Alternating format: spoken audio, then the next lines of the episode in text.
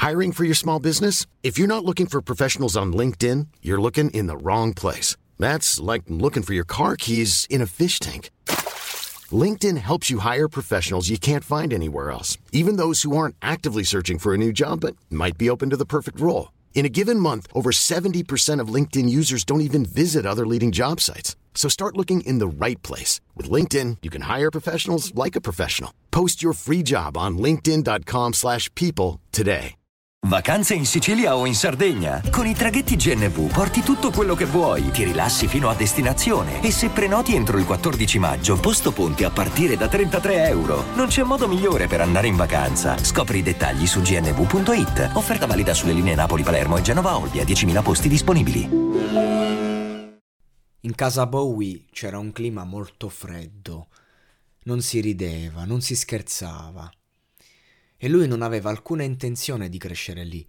Era determinato fin da piccolo a fare qualunque cosa per andarsene. Qualunque. Era terrorizzato all'idea di poter diventare schizofrenico col tempo. La malattia mentale era il suo fantasma più temuto, al punto che alla morte del fratello Terry, suicida in un istituto psichiatrico, si chiese perché è toccata a lui e non a me.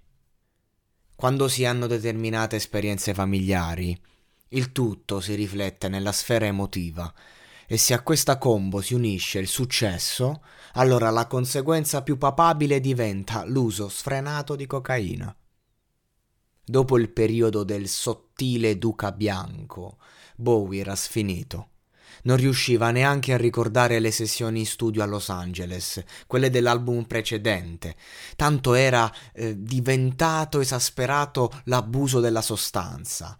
Più in là dirà di se stesso, ero completamente pazzo. In verità è stato il periodo più buio della mia vita. Strano, visto che si trattò del periodo forse di massima espansione. Si ritirò a Berlino con Iggy Pop e con la segretaria Corinne dove avrebbe potuto rinunciare per qualche tempo al suo status da pop star. Per molti anni Berlino fu per me una sorta di rifugio e santuario, disse. È stata una delle poche città in cui ho potuto muovermi in un virtuale anomi- anonimato. Stavo andando in rovina. Nel 1976 produsse The Idiot dello stesso Iggy e il disco è considerato il primo lavoro non ufficiale del periodo berlinese di Bowie. Ai problemi di droga e alcol si unirono anche i problemi coniugali. Berlino era la capitale dell'eroina, una sostanza che a David non interessava, ma che rilasciava nella società un clima di dolore. Quello a lui interessava molto in quel periodo, o comunque lo rispecchiava. Low fu il primo disco della cosiddetta trilogia berlinese.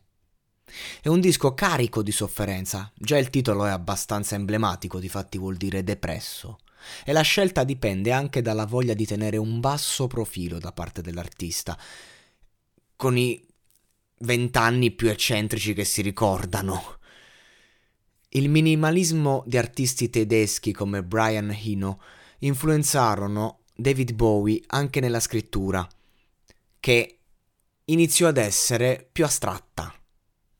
I testi, spesso sporadici, in quanto le parole non erano così necessarie, ma a fatti concreti io sostengo che necessarie le fossero e come, Semplicemente David stava iniziando a capire il concetto di poesia fino in fondo, uno stile che puoi conoscere solo quando non ci si accontenta del talento e si scava a fondo.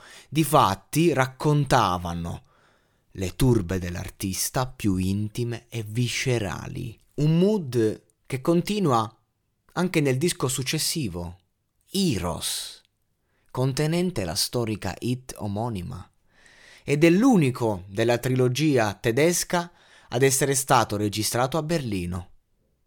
Tra l'altro, perché infatti Berlino era, diciamo, protagonista nella fase di scrittura del, del, del concept, di creazione. Non è importante dove lo registri, il concept. David era diventato un simbolo per i giovani della città. Il disco porta dentro sé l'anima di quella guerra fredda, del muro, della solitudine che deriva dall'abuso di droga. Racconta una città stanca, sporca, che ha tanto bisogno di raccontarsi ma che deve ancora tacere dalla vergogna. Ovviamente davanti ai fatti storici recenti. Il videoclip del singolo lo vede senza maschere, senza filtri, nitido, reale, semplicemente complesso, perché non c'è bisogno di camuffarsi quando la realtà è già narrata dallo sguardo. Un umano troppo umano per essere disceso dallo spazio. Quel giorno vide due amanti che si abbracciavano e si baciavano. Lì nacque un inno di liberazione. Raccontò l'impossibile, la luce in fondo al tunnel, quello che rappresentava un vicolo cieco, dal quale finalmente sia la città, sia David Bowie stesso ne stavano uscendo insieme.